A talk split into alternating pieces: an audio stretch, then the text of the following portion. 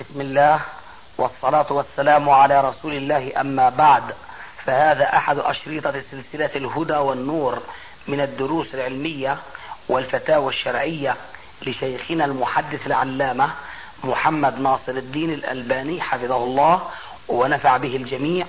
قام بتسجيلها والتأليف بينها محمد بن أحمد أبو ليلى الأثري. إخوة الإيمان والآن مع الشريط الأول بعد الثلاثمائة على واحد. آه، لبس المرأة للثوب القصير الذي يكشف الساق أو شيئا منه. وما تأخذه وما تأخذه النساء من كثير من الموديلات الغربية الموجودة في مجل في مجلات الأزياء.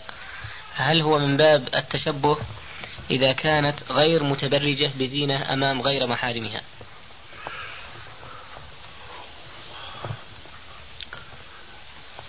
ما أدري كأنه في تناقض. كيف غير متبرجة وهي غير ساترة لساقها بالثوب بالجلباب نعم. بين النساء يعني. آه بين النساء؟ أي. هو السؤال كان في بين النساء؟ هو المقصود بين النساء. المقصود بين النساء. يعني بعض النساء يعني تتجمل وتتزين في نعم. حفلة نسائية مثلا أو اجتماع نسائي فتلبس القصير. فهمت عليك أحسن الله إليك. الجواب الآن أنه إذا التزمت هي آه، التمسك بما أباح الله للمرأة أن تظهر أمام بنات جنسها فقط جاز لها ذلك. فمن يرى مثلا أن الساق نصف الساق أو أقل ليس عورة بين النساء فيجوز لها أن تظهر بالجلباب القصير ولو بدون جوارب لأنها لم تظهر العورة المحرمة. لكنها مثلا إذا ظهرت بفستان قميص طويل سابغ للقدمين لكن ذراعها كله مكشوف. هذا حرام وهذا تبرج لأن هذا ليس مما أبيح للمرأة أن تظهره أمام بنات جنسها ونسائها. هذا هو جواب السؤال. بالنسبة لاختيار بعض الفساتين بالنسبة للنساء. لا شك ما دام أنهم يقصدن أن يلبسن لباس الكافرات فهو تشبه منهي عنه في أحاديث كثيرة كما كنا جمعناها في كتاب حجاب المرأة المسلمة. فلا يجوز لا للرجال ولا للنساء أن يتقصدوا التزيي بلباس الكفار. بالنسبة للبس الحرير أو الذهب أو إسبال الإزار للصبي الصغير الغير مميز.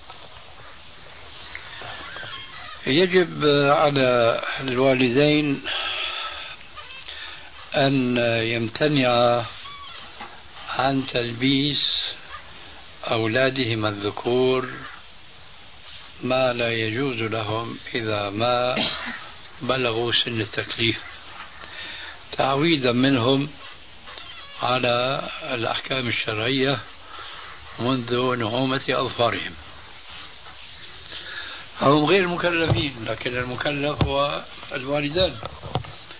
كما أنهم غير مكلفين بالصلاة لكن الوالدان مكلفان بأمره بالصلاة ولوازمها من الطهارة والثوب الواسع الذي لا يكشف عن العورة ونحو ذلك.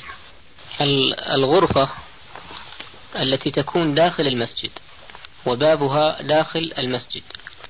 فهل تعطى أحكام المسجد من صلاة تحية المسجد وتحريم البيع فيها إلى غير ذلك؟ من صلاة تحية المسجد وإيش؟ من صلاة تحية المسجد وتحريم البيع فيها. آه.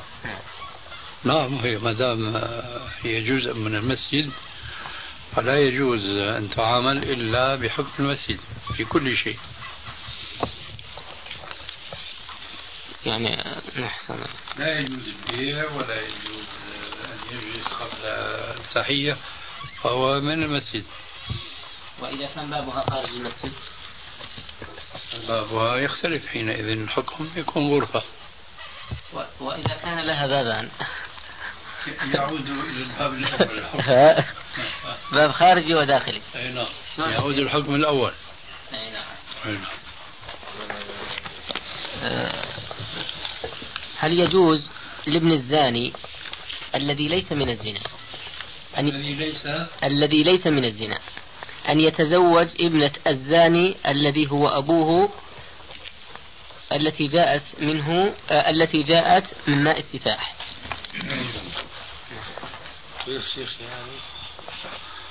لا يجوز لأن هذا الماء وإن كان لا حرمة له لكنه هو بضعة منه. وهذه مسألة تعرف فيها خلاف بين المذاهب. بين المذهب الحنفي والشافعي الشوافع يجيزون ذلك. ما أدري إذا كان المذهب الحنبلي يوافق المذهب الحنفي أو الشافعي. ما الذي تذكرونه؟ المنع شيخ. المنع. يوافق المذهب الحنفي. أي نعم. نعم غيره. ما حكم توريث ذوي الأرحام إذا عدم الورثة؟ وتنزيل الفقهاء لهم منزلة من أدلوا به من الورثة المفقودين وإجراء الحجب والتعصيب بينهم أو يرد المال إذا إذا عدم الورثة إلى بيت إلى بيت مال المسلمين. لا علم لي. لا علم لي. حكم شهادة الفاسق إذا كانت الشهادة لا تتعلق بذات فسقه. لا تتعلق بذات فسقه بذات فسقه بذات فسقه. نعم.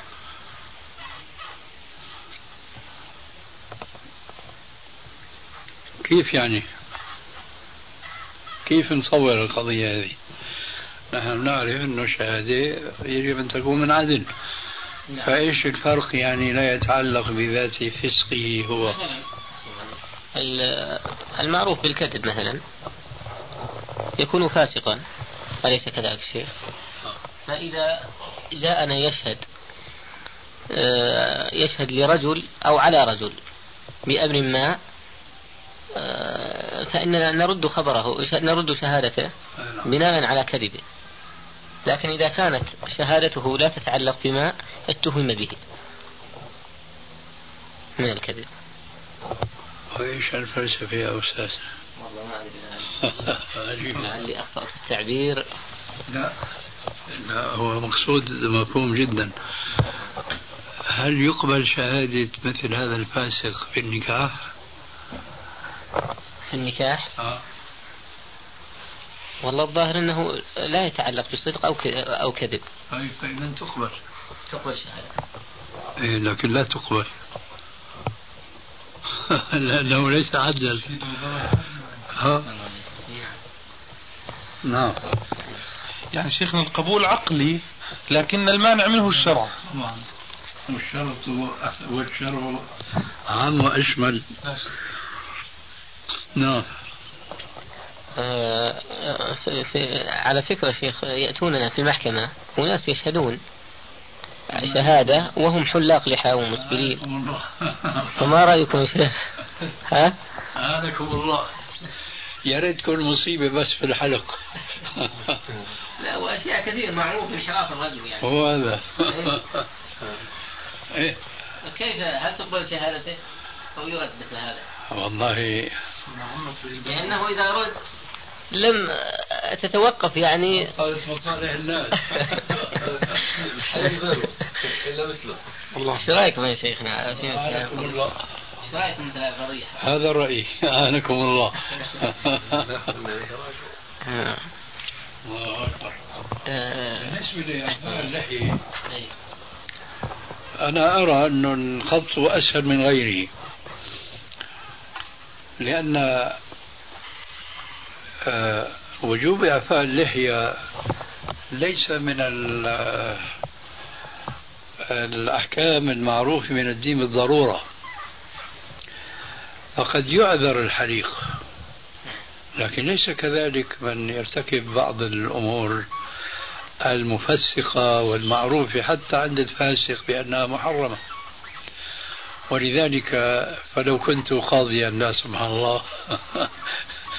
كنت أفرق بين معصية وأخرى. أفرق مثلا بين ما يشرب الخمر وبين ما يشرب الدخان. ها؟ الدخان نحن نعتقد أنه حرام. لكن وين وين تفهم الجماهير دول اللي عاشوا سنين طويلة وهم يسمعون من المشايخ علماء ولهم شوارب قد ظهر فيها أثر الدخان وهم يقولون يجري عليه الأحكام الخمسة. لكن إذا كان يشرب الخمر ليس له عذر. أستثني وأستدرك. فأقول نعم يكون حتى من يشرب الخمر معذورا أيضا. تدري؟ يكون عايشا في في مذهب حنفي. نعم. والأحناف أيوة. إلا من العنب. وما سوى ذلك فيحرم كبيره المسكر أما القليل غير المسكر فهو حلال. فمن كان يعيش في مثل هذا الجو فشأنه شاء ما يشرب الدخان. حكم شراء الذهب. بالشيكات المصدقة من البنك. وهل وهل هو يدا بيد؟ لا سيما بعض المحلات الذين يشترون عشرات أو مئات الكيل الكيلوات من الذهب. فيصعب ويشق عليهم آه، أن ينقدوه أن ينقدونها ورقا. أن ينقدوها ورقا. نعم. والله هذه من المسائل الشائكة في هذا العصر لأنه ظاهرة أنه لا يجوز. وهذا الشراء بهذه الطريقة أظن كانت في بعض الحوادث منذ سنين سبب لإفلاس كثيرين من الناس. لأنه اشترى ثم باع واللي اشترى باع وهكذا اجت ضربة ضربت الشهر الأخير مثلا فأفلس.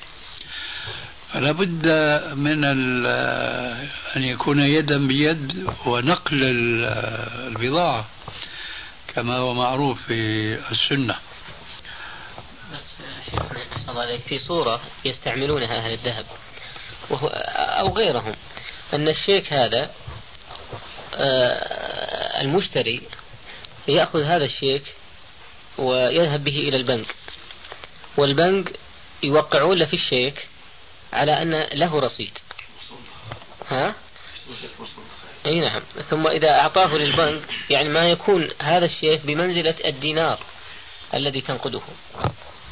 لأن البنك ضامن بأن يسلمك يعني على مضمون هذا الشيك الذي قد وقع عليه. طيب. اولا نفس لو رجعنا إلى نفس التعامل مع البنك هل هو شرعي؟ هل إيداع المال كرصيد كما يقول صاحبنا بحيث أنه يستطيع أن يشتري بهذه الطريقة هل هي طريقة مشروعة؟ طبعا جواب لا أليس كذلك؟ ما تصورتها أنا لأنه لأن قصدك إيداع المشتري نقوده يعني في البنك إيه. على صورة إن شاء الله شرعية كيف تكون شرعية بأي صورة؟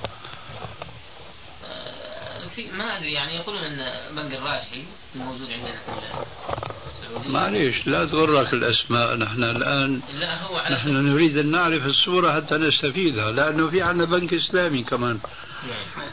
يعني بنك إسلامي اسم ساطع أكثر من الراجحي نعم. لكن نحن بيهمنا الصورة نعم. كيف يمكن ذلك؟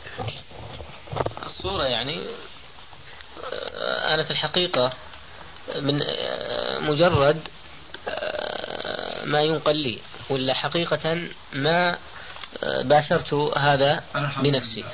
الحمد لله. يعني ومن العصمة لا تجد. طيب فإذا آه، نحن نريد أن نحملها على أنه إيداع مشروع يعني. ما أتصور هذا موجودا. كل ما يودع في البنك يتصرف فيه البنك تصرفا غير مشروع. فيأتي هنا الحديث الذي أسمعناه السائل آنفا وآكل الربا وموكله.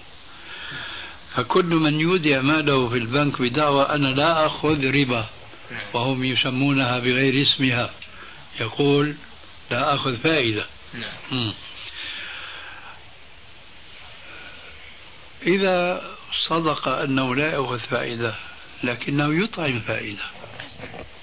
فلا يجوز إذا يعني أنا لا أتصور إيداع مال في البنك والبنك ربوي أنه إيداع مشروع مهما قدمت وغيرت الصورة. على كل حال ليس هنا نقف في الجواب لكن أنا أقول رقم واحد هذا الجواب الأول. ما بني على فاسد فهو فاسد. وهب أن الأمر كما قيل لك. أنه إيداع مشروع. طيب.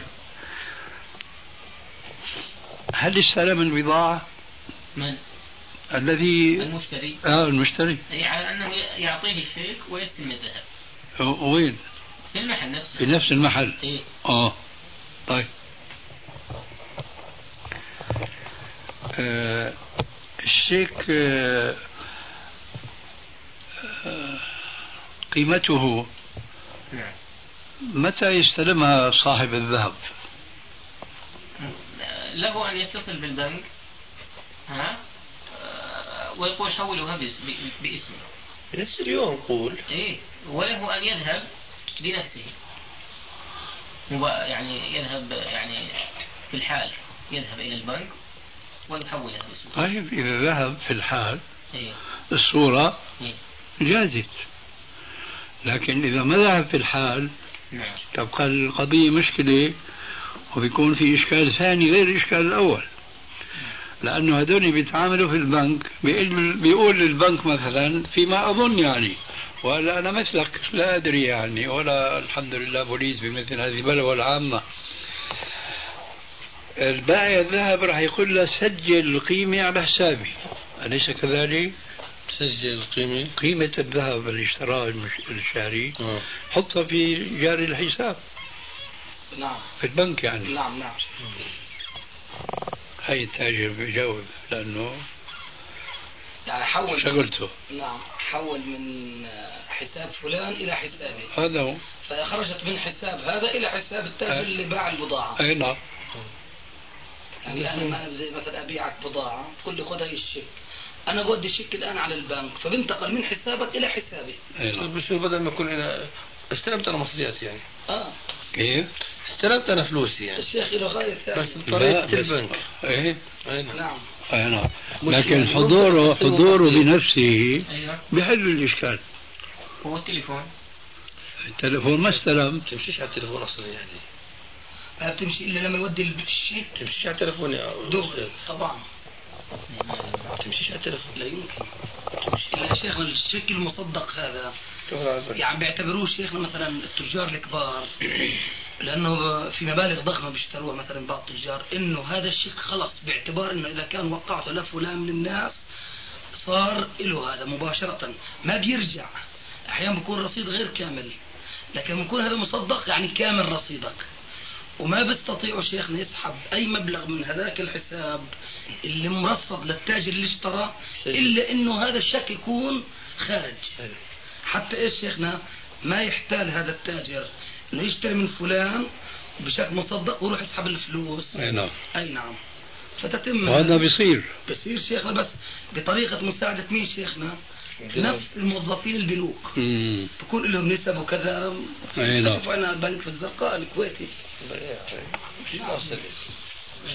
طيب إذا اكتشفت الطبيبة أن المرأة المراجعة أنها حامل وهي غير ذات زوج فهل تستر عليها أم تخبر أهلها أم تخبر المسؤولين؟ تستر عليها. لكن لا تجهضها كيف كيف شيخ؟ لا تسقطها. نعم هل يسن قضاء الرواتب الفائتة كراتبة الظهر أو غيرها؟ إن فاتت بأحد عذري فوات الفريضة تقضى وإلا فلا. لا نسيها مثلا. نعم؟ إذا نسيها ولم يذكر. أيوة نسيها. نعم. أو نام عنها إذا اشتد الزحام في مكة وشق على المصلي دفع ورد كل آه، ورد كل من مر بين يديه وخشي فوات الوقت فهل يسقط عنه دفعهم وردهم؟ نعم. يسقط. يسقط. انتهينا من قضية المرأة؟ آه، في قضية أنها تستر عنها ولكن لا تجهضها انتهى الأمر يعني. طيب. تابع معك دقيقتين أو ثلاث شيخ ما باقي إلا هذه. ما شاء الله. باقي أربع أسئلة. بسيطة إن شاء الله. انتهينا إحنا. كذلك إذا اشتد الزحام في مكة آه، في المسجد الحرام وأقيمت الصلاة وأنا قرب الكعبة لا أستطيع أن أحني ظهري فهل أصلي بالإيماء بالرأس؟ وما حكم ذلك إذا لاصقت إذا لاصقت امرأة؟ إذا لاصقت امرأة ليست من محارمي أثناء الصلاة. هنا في شيئين ملاصقة المرأة وملاصقة الكعبة. فملاصقة المرأة واضح لكن ما يستطيع أن يتأخر حتى يسجد؟ لا شيخ تعرف أنه في الحج؟ نعم. في الحج الواحد ما يستطيع أنه يحني ظهره. من يعني ضغط الناس, ضغط الناس بعضهم على بعض. لا يخفى كذلك.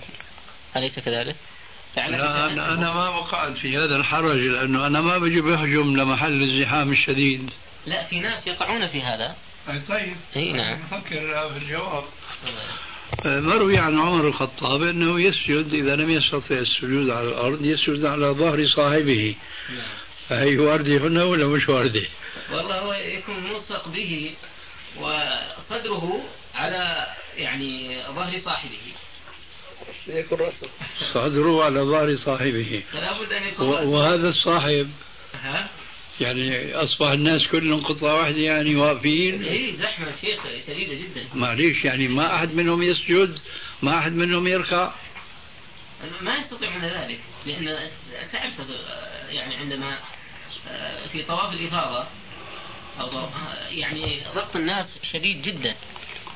معليش بس أنا بالصلاه كيف؟ أنا بقى أنا متخيل الآن صورة أشبه بقصص الخياليه لا أبد. واقعية أحسن الله عليك. يا أخي طول بالك شوي. هذا أول رجل. نعم. وامامه الجدار. لا. هكذا تصوره؟ لا, لا. أنا أقول يعني بين الناس هو. طيب بين الناس. نعم. هذول شخصين. نعم. هذا أمام هذا. نعم. هذا ما يركع؟ ما يتمكن. أمامه رجل. يا أخي بعدين نمشي. هذا الذي صورته أنا. أي. أنا افترضت لك هذا هو الأول. نعم. أنت قلت أمام رجل. نعم. وهذا الرجل أمام رجل. نعم. وهذا الرجل أمام رجل. نعم. وين الأمام الحقيقي؟ وصل لجدار الكعبة طيب الأخير عندما يركع الإمام. وصل إلى إيه؟ بدنا نتصور الصورة بارك الله فيك. الأول الأول اللي ما تستطيع أن تقول في قبل منه شخص. يعني نقول هو الأخير بالنسبة للأمام إيش في أمامه؟ الأول الذي قرب الكعبة. ما أمامه إلا جدار الكعبة. هذا هو. نعم. الإمام شيخنا طول بالك شوي هل يستطيع أن يركع ولا لا؟ والله قد يقال إن ضغط الناس عليه آه، لا يفسح له. هذا اللي عم اتصوره أنا. وحججت يمكن أكثر من 30 حجه وما رأيت هذه الصورة الخيالية المحضه لأنه هذا راح يطلع معنا النتيجة التالية. وأنت كأنك شاركتني بهذا الشعور لكن حاولت أن تهرب منه ولا مفر. كيف؟ كيف؟ نعم. أنا صورت لك إنسان أنه وراءه آخر. ألا يستطيع؟ قلت لك. ألا يستطيع هذا أن يركع؟ ثم أردت أن أقول ألا يستطيع أن يسجد لكن أنت خربت علي تصوري لأنك الركوع نفسه أجبتني بأنه لا يستطيع. لما؟ لأنه أمامه شخص. أنا تصور شخصين أنت زلت ثالث. إيه. آه والثالث والرابع وإلى آخره لو صرنا وين؟ لجدار الكعبة. كويس؟ مم. هذا الذي بينه وبينه لا أحد إلا الهواء الفاصل بينه وبين جدار الكعبة. أقول لك هذا يستطيع أن يركع وإلا لا؟ أنا بتصور حالتين حالة من حالتين. يستطيع؟ لا يستطيع. أنت خذ بقى واحدة من التنتين. حتى تبني سؤالك عليه. ماذا تقول؟ أه تعرف أن الناس المكان مكان أجب أجب أجب أي أنا سوف خيرتك. نعم. اختر ما شئت من الصورتين. أقول قد يستطيع أو لا تقولي قد هذه قد قد يستطيع أو قد لا يستطيع أحسن الله عليك هو أعطاك صورتين. أنا إيه. أنا معك. أنا عم أجيب لك صورتين. نعم. اختر أسوأهما. اختر أحسنهما. مما يتناسب مع السؤال اللي في ذهنك. لا يستطيع أن ها هذا الجواب. نعم. طيب. فهون بقى أنا تصورت الآن تصوروا بقى معي. ناس هيك مرصوصين مع بعضهم البعض هيك هو اللي بصير. طيب معليش. هل هو كذلك؟ ناس مرصوصين هيك مع بعضهم البعض هل اللي أمام الكعبة؟ ما بيستطيع يركع بالتالي اللي وراه. ما بيستطيع لا. بده واقف ما بيستطيع. ما بيستطيع. وانت آمنت فيها هي إيه قلت نعم. هذا اللي بيصير. آه. إيه لا، ما حد- فالثاني ما بيستطيع. نعم. اذا عبارة عن أجساد متلاصقة. نعم. فما دام الأول لا يستطيع أن يركع فالعاشر لا. يستطيع والعشرين لا يستطيع أن يركع. نعم. طيب. شو السؤال الآن؟ هل يومئ برأسه؟ طبعا هذا أقل ما يجب عليه. طيب ي- يأتي السؤال الثاني. كويس. في ملاصقة المرأة. المرأة. إيه. والمرأة هيك كمان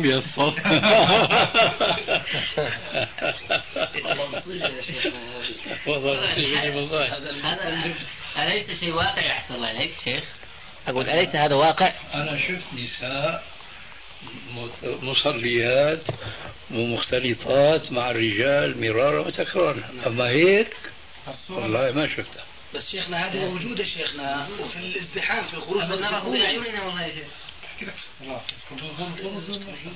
إذا في الصلاة أنا أتكلم يعني في قضية الإلصاق بالمرأة. هو في الصلاة. إيه أثناء الصلاة.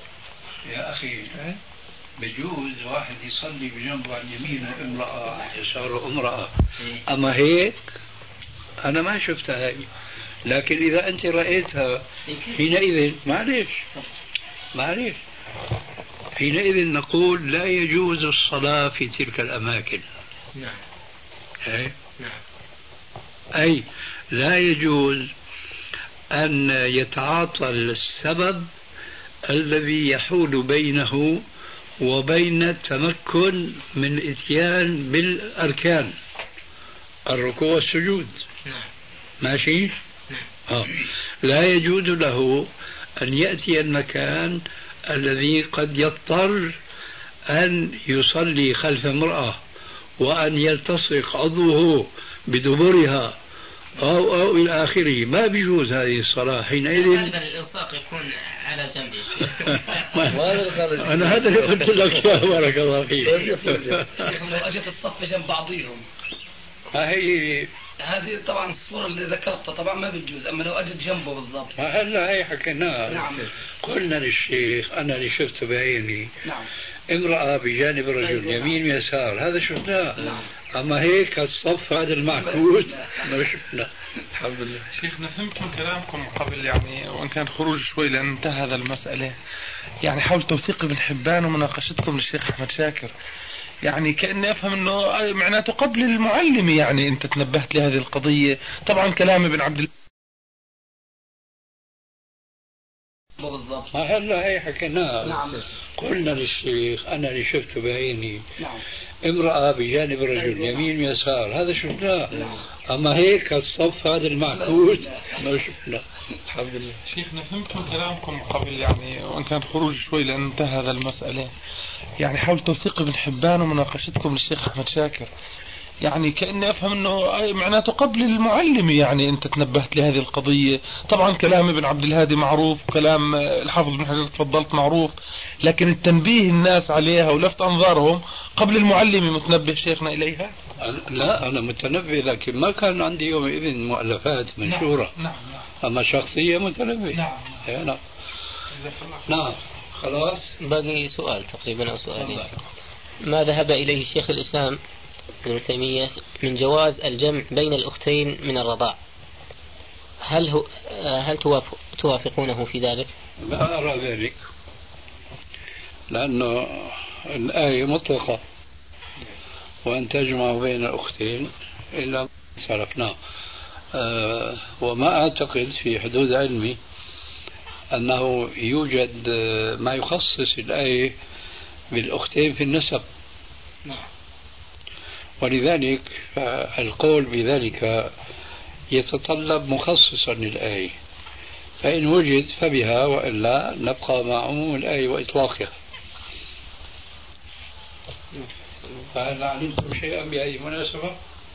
يعني غير قول ابن تيمية وجدتم له توجيها تدليلا احتجاجا على يعني هذه القضية نفسها والله ينقلها شيخ شيخنا محمد صالح العثيمين عن شيخ الإسلام سواء لكن أنا أسأل هل له دليل ذكره؟ ما أذكر طيب غيره؟ آه طيب ما يستدل على شيخ الإسلام؟ كيف؟ أقول ما يستدل على شيخ الإسلام عليه آه بقول النبي صلى الله عليه وسلم يحرم من الرضاع ما يحرم من النسب. ولا ليش نحن قلنا نأخذ بعموم الآية؟ لا هذا ما يكون صريح بعد أكثر. فليكن. هو كذلك لأنه لولا هذا الحديث ما فهمنا الآية على العموم. واضح؟ نعم والله لعلنا. شيخنا يعني كان ما في شيء لكن سؤال هيك في في الحقيقة شيخ الأخ أبو ليلى بالنسبة للأشرطة حقته أشرطة سلسلة الهدى والنور. أنا قرأت أنا سمعت تقريبا قريب من خمسين شريط وجعلت مضمونها في مذكرة. يعني مضمون الفتوى ومضمون المسألة أو مضمون ما هو مدون في الشريط آه، من درس عنوانه كذا. إشارة مجرد إشارة هكذا. فما أدري يعني الإخوة يحبون أن يستفيدوا من هذا. يعني في يأتي في 31 32 صفحة. يعني عن 50 شريط تقريبا. ممكن يتصفح الواحد في ساعة تكفيه. فما أدري توافقون على ذلك؟ و... إذا رأيته قد أوافق وقد لا أوافق. لعلي أرسل لك نسخة. تطلعون طلع سريع ما لا يخاك الإنسان لما يستجل الأجوبة. نعم. قد يستدرك بنفسه على نفسه بعض الأمور ولو قد تكون شكلية. وبخاصة أنه نحن في زمن امتلأت قلوب بعض من هو على منهجنا حقدا وغيرة وحسدا. فماذا نقول بالنسبة لأعدائنا في العقيدة وفي الفكرة؟ ولذلك فيجب أن نتحفظ ما استطعنا من أن نفسح المجال لهؤلاء حتى لا يقعوا في الإثم بسببنا. ما استطعنا إلى ذلك سبيلا. ورحم الله امرأ جب الغيبة عن نفسه وهو حديث لا أصل له. شيخنا الصحيح الخامس بدي أشوف الحديث اللي هو مثل أمتي كالمطر قلت لك عنه رواية علي. شيخ ما هل التقيتم بالشيخ محمد بن عثيمين في لقاء علمي أو لقاء عام؟ كان شرفنا بزيارته في مكة. وأنا نازل في دار صهري. دكتور رضا نعسان كان زارنا هناك في بعض الحجات أظن. نعم. بس لم تلتقوا به غير هذه المرة يعني؟ والله ما, ما أذكر إلا هذه المرة كأنه كأنه قال لي أنكم مريتم علي مريتم إلى مررتم إلى عنيزة وبريدة. قبل صحيح لكن ما أظن لقيته. ولعلكم شربتم القهوة في بيته. أنا لا أذكر هذا. هو يذكر يعني؟ كان هو صرح بهذا؟ اي هو قال إنه جو جاء هو أن كان معك زهير الشاويش. اي ما أجلس؟ أنا مريت في هذيك البلاد. اي نعم. وفعلا مع زهير الشاويش. لكن آه، يمكن بقى أنا كنت يومئذ يعني ما لي على علم بالشيخ كما ينبغي فلم تبقى ذكراه في ذاكرتي. بخلاف لما زارني هناك أنا أذكر ذلك جيدا وكان معه بعض الطلبة وأحدهم سألني سؤالا يتعلق بعلم الحديث والمصطلح. وأنا الحقيقة معجب بسمت الشيخ ولطفه وأدبه إلى خروجه عن التقليد الذي ران على جماهير العلماء في كل البلاد ما استطاع إلى ذلك سبيلا شيخ الحديث هون آه، نفس كلام السيوطي ذاكر قال أما حديث علي فرواه أبو يعلى كما في الجامع. بس هيك. إيه نعم. رواه مين؟ أبو يعلى كما في الجامع. أيوه. ذكرت لك شيخنا كيف وأنت راجعت أبو يعلى؟ ما في ولا في معجمه طيب. ولم يعزه إليه الحافظ في المطالب ولا الهيثمي في المجمع ولا أحد من هؤلاء. الله أعلم. طيب. راجعت الجامع الكبير للسيوطي نفس الشيء نفس الشيء. نعم. والسيوطي شيخنا بنقله في رسالته في الخرقة لإثبات سماع الحسن بن علي وبيقول قال في تهذيب التهذيب. تهذيب التهذيب ليس يعني أيضا راجعت مظانه كلها ما فيه والحافظ مع إنه سنده يعني يبدو الظاهر منه المنسوب إلى أبي يعلى لأنه جايبين سنده. حدثنا حوثره بن أشرس عن فلان كذا سنده يبدو صحيح كذاته والحافظ بالفتح بقول هو حديث حسن لغيره. طيب يريد سؤال اخير هل قالوا رواه أبو يعلى في مسنده ولا أطلقوا؟ قالوا قال أبو يعلى. رواه أبو يعلى. اذا ما نستطيع أن ننكر. هلا بدك تراجع معجم الشيوخ تبعه. ما راجعته شيخنا. آه. قلت لك راجعته. عندي معجم الشيوخ وراجعته ما في. طيب. هل آه، راجعت كتب أبي يعلى؟ اسماءها لا ما يعني مثل نفي هذا شيء من أصعب ما يكون. بده الإنسان يكد ويتعب. أي نعم. أنا بتصور إنه ممكن يكون وهم لكن لا نستطيع أنه نقول إنه وهم إلا لو حصرنا انه مراجع وكتب أبي يعلى هو مسنده الكبير والصغير. نعم. الكبير موجود الصغير موجود الكبير مفقود آه، معجم الشيوخ موجود مصور. ولا يوجد له كتاب آخر. في المفاريد ما في برضه المفاريد ما في. المفاريد يعني شرطه الصحابة المقلين. أي نعم. حديث الصحابة المقلين. الله أعلم. على كل حال ما أظن ينبنى كبير شيء على لا ما بنبنى لكن يعني من باب الرد على الغماري بل هذه اللي التي عندك هذه ما يعني ستفعلون بها؟ مبدئيا فيها في الصندوق. نعم. فإذا جاءت مناسبة للرجوع إليها فعلت. نعم. لا طيب الذي راجعتموه ممكن أن يعني تعينون لنا الذي وافقتم عليه؟ لا لا يمكن لأن الموافقة ما بتكون إلا بعد دراسة إيه. إيه، نعم.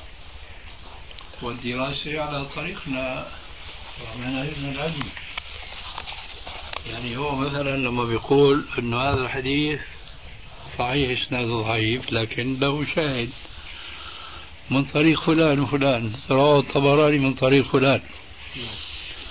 إيه طريق فلان ممكن إذا صح السند إليه أنه أن يكون شاهدا.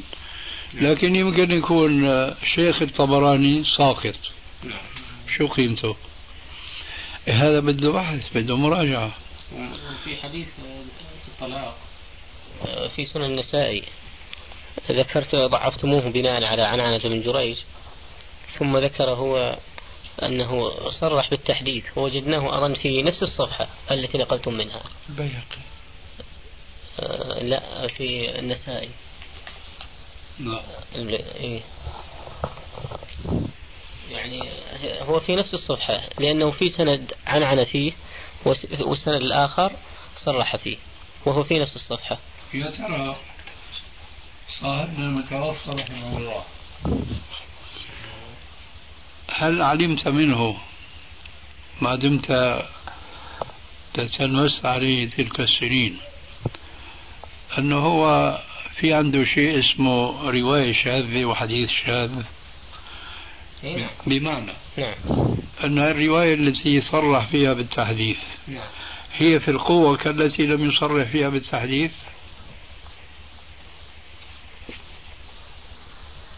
هي نفسها والسند نفسه. لا يمكن طيب ممكن هذا لا ما في ما في داعي. نحن نفترض فرضيات الآن. يعني يعني نفس السند نفس الشيخ. إيه. وشيخ الشيخ و إلى أن يأتي إلى ابن جريج. هكذا تعني؟ هذا مش معقول. لا أعني أن ابن جريج عندما عنعن صرح في نفس الصفحة أظن بالتحديث. بارك الله فيك. لكن ابن جريج يمكن أن يكون له راويان. نعم أحدهما عن ابن جريج. نعم قال ابن جريج عن مثلا فلان. الراوي الثاني قال عن ابن جريج قال ابن جريج حدثني. نعم فهما راويان عن ابن جريج. نعم واضح؟ نعم لا يقال بقى هون السند واحد. إيه. فهذه أمور يعني أنا ما أدري هو لاحظها ولا لا أنا لا أثبت ولا أنفي لكن أنا حينما أريد أن أنظر أن هذا التحديث هل يغير من حكم السابق بدي أجري هذا النقد الدقيق ولا بد. نعم. شيخنا أنا الواقع تأملت يعني بعض الأشياء فرأيته على ثلاثة أقسام يعني عمل الأخ الدويش رحمة الله عليه. القسم الأول وهو الأكثر اللي هو تفضلت شيخنا وأشرت إليه أنه الحديث صححته هنا وحسسته هنا أو صحت منه هذه الفقرة في موضع كذا والشيخ ضعفه بتمام في موضع كذا. هذا معظم الأشياء. القسم الثاني قضية الشواهد وهو أيضا لم يلاحظ رحمه الله الشيء اللي تفضلت فيه وأنا أقول يعني تفرد به أستاذنا قضية الدقة والشواهد الجزئية والتامة. علماء المصطلح يقولون متابعات تامة ومتابعات قاصرة لكن قضية الشيخ يعني قضية الشواهد التامة والشواهد القاصرة.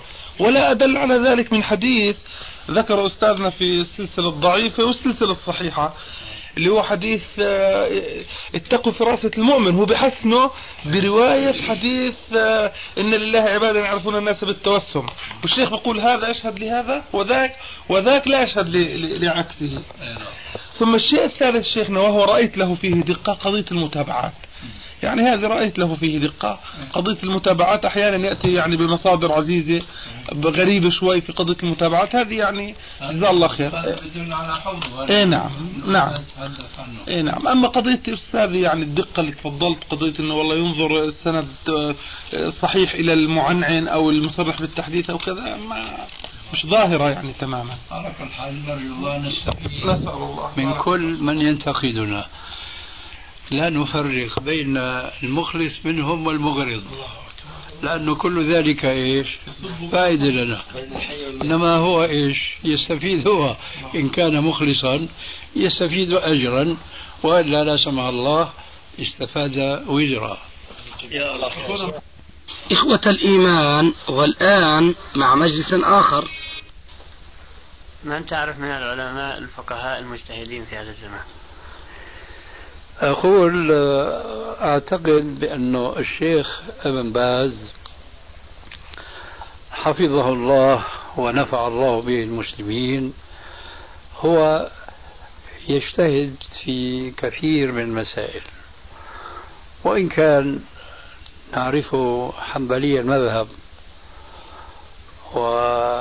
وطبيعة كل دارس لمذهب ما إذا نشأ عليه ثم تنبه لوجود بعض المسائل المخالفة للأدلة الشرعية يكون تنبهه بعد زمن. وبسبب بهذا السبب يكون يعني تنبيهه أو مخالفته للمذهب اتباعا للدليل يدل على شيئين اثنين. الشيء الأول أنه يجتهد ولا يقلد. والشيء الآخر أنه قليل هذا الاجتهاد لما ذكرته آنفا.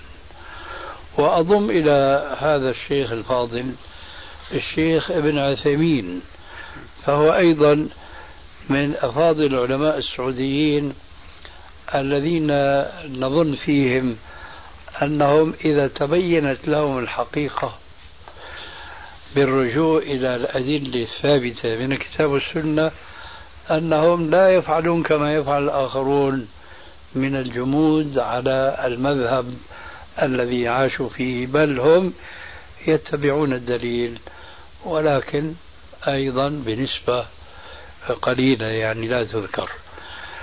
آه وكما قلت أيضا آنفا أنه مع الأسف إما لقلة وجود هؤلاء المسؤول عنهم أو لضعف ذاكرتي أو ضيق دائرتي العلمية بوجود أمثال هؤلاء في أطراف البلاد الإسلامية فأجد حافظتي قليلة أن تذكر أمثلة ونماذج أخرى لأمثال هذين الرجلين الفاضلين.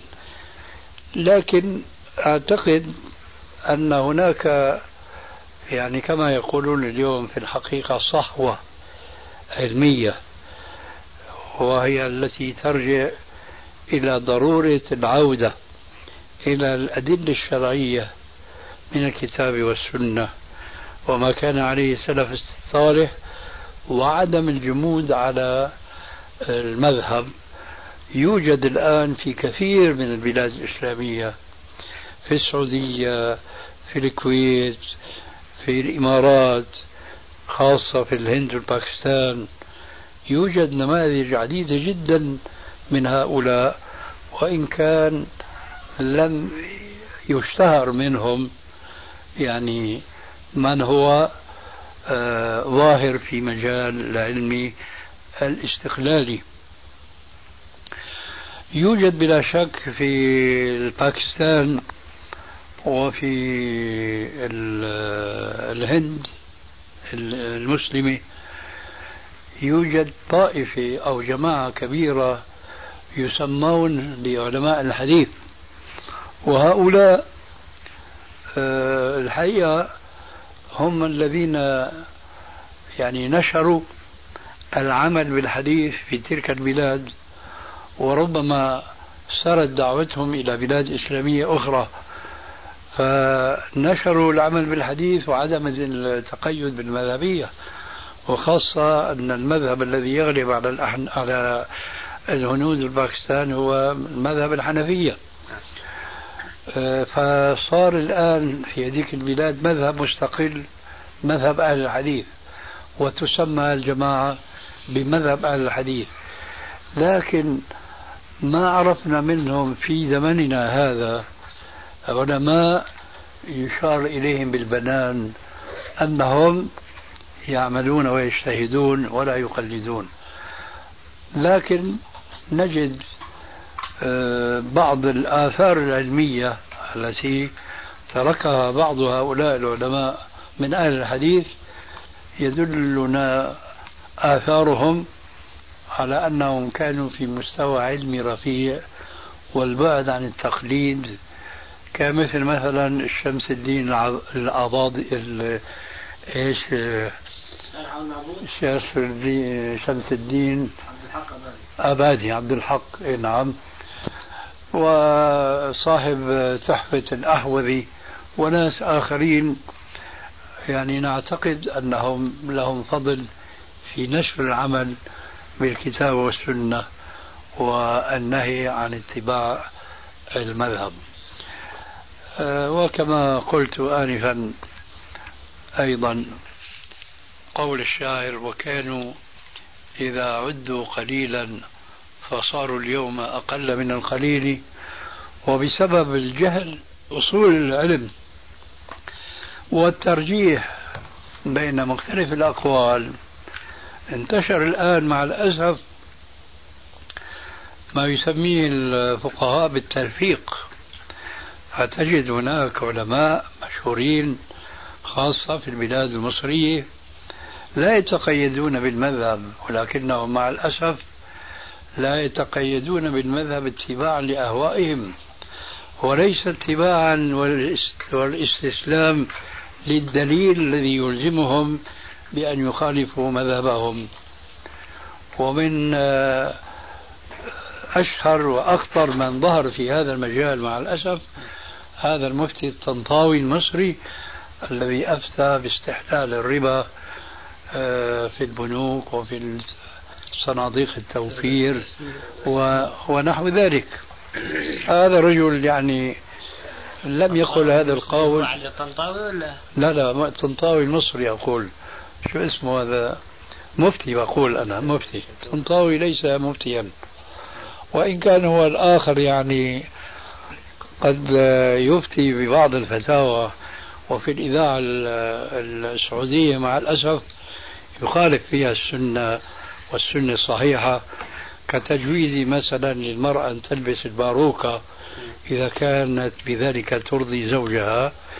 ولو أنها تغضب ربها فلا بأس من ذلك لأنه لا يؤمن بقوله عليه السلام لعن الله النامصات والمتنمصات والواشمات والمستوشمات فهو يجيز لنفسه أن يخالف هذا الحديث ولو لأثر ضعيف ثبت عن بعض الصحابة أو لم يثبت. فالمقدم عنده وهو كما هو مصيبة كثير من الناس اليوم هو آه، ترجيح اليسر زعموا على تيسير على الناس أو أن المصلحة هكذا تقتضي ويلحق بهذا عصري الغزالي عصر العصري هذا محمد الغزالي. أظنكم جميعا بلغكم. صح هذا الكتاب. أيوة هذا هو. أنا ب... أريد أن أسألك ما رأيك فيه جاءك الجواب. أي نعم. أي نعم. هذا رجل يعني كيفي لا أصول له ولا مراجع فلا هو سلفي. لأنه سلفي يرجع إلى الكتاب والسنة ولا منهج السلف الصالح. ولا هو ولا هو ولا هو خلفي أقول. لأن الخلفي يكون متمذهبا بمذهب فليس هو متمسك. فهو تارة تراه مع الحنفي تارة مع الشافعي فهو حيثما كان وجد الهوى اتبعه. كما قال الشاعر يمكن ما أدري أحفظ البيت بتمامه أو لا وما أنا إلا من غزية إن غزت إن غوت غويت وإن مدري إيش يعني. ترشد غزية أرشدي. ها؟ وإن ترشد غزية أرشدي. أيوه هو هذا. حافظ البيت طيب؟ وما أنا إلا من غزية يعني غز... إن غوت. إن غوت غويت. أيوه. وإن ترشد غوي... غزية أرشد أرشد. هذا هو. فهو مع هؤلاء مع هؤلاء على الهدى أو على الضلال. الشيخ المقبل في اليمن والشيخ عبد اي هذا من الطلبة الناشئين الطيبين. نعم. ماشي على منهج أنا أشرت إلى هؤلاء في لما تحدثت عن الصحوه يعني نعم. كمان ضمنه الشيخ عبد الرحمن عبد الخالق يعني الكويتي آه عبد الرحمن عبد الخالق. في ناشئة طيب. لكن لكن متمرسين يعني في العلم ومضى على عمرهم الشيء اللي بيبين الإنسان ما كان مخطئا من قبل. كما ضربنا وما العاد عنكم بعيد مثلا بنفسي أنا بالنسبة للروض النظير. نعم. الشيخ مصطفى الزرقاء آه. هل يعد من المجتهدين؟ أبدا. هذا من هؤلاء النمط الغزالي والخرضاوي وأمثاله سميتهم أهل التلفيق ولا إيش التلفيق؟ تلفيق نعم. التلفيق. أي هؤلاء يأخذون من كل مذهب. ليس اتباعا للدليل. عندك مثلا ذكرنا آنفا الطنطاوي السوري. نعم علي الطنطاوي. علي الطنطاوي هذا صاحبنا سوري ابن بلدنا. نعم. أي نعم.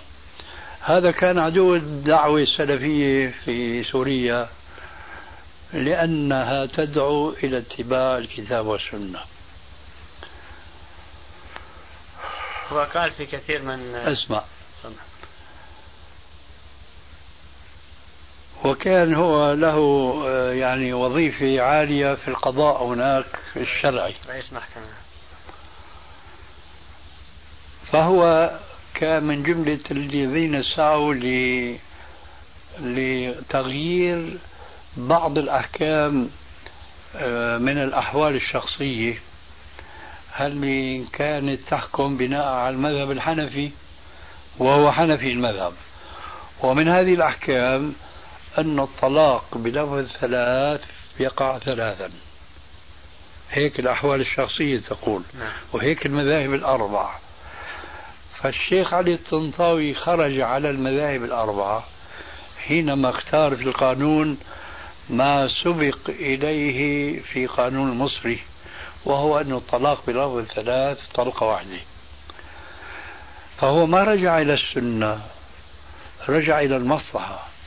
لما وجد هو بحكم وظيفته أنه يكثر المراجعون مطلقين في حالة غضبية في حالة ثورية أنه روحي طلقة بالثلاثة. وجد أنه هذه المشاكل ما بتنحل إلا على مذهب ابن تيمية. فتبنى مذهب ابن تيمية. ليس لأنه دليل الشرعي معه وإنما لأن المصلحة تقتضي ذلك وهكذا. لكن الرجل لما كتب له أن يذهب إلى السعودية فهناك بلا شك يعني صار احتكاك بينه وبين العلماء السعوديين. ولا شك أن علماء السعوديين ولو كانوا حنابلة غالبهم يعني فإني أقرب إلى السنة. ثم ما عندهم تعصب للمذهب ككل مثل ما هو موجود في البلاد الأخرى. يعني أقل طالب عندهم عنده استعداد أنه يرجع للحديث لكن ما هو مجتهد ولا هو قريب من ذلك. فالشيخ علي الطنطاوي هناك اعتدل بعض الشيء لكن ليس كل شيء.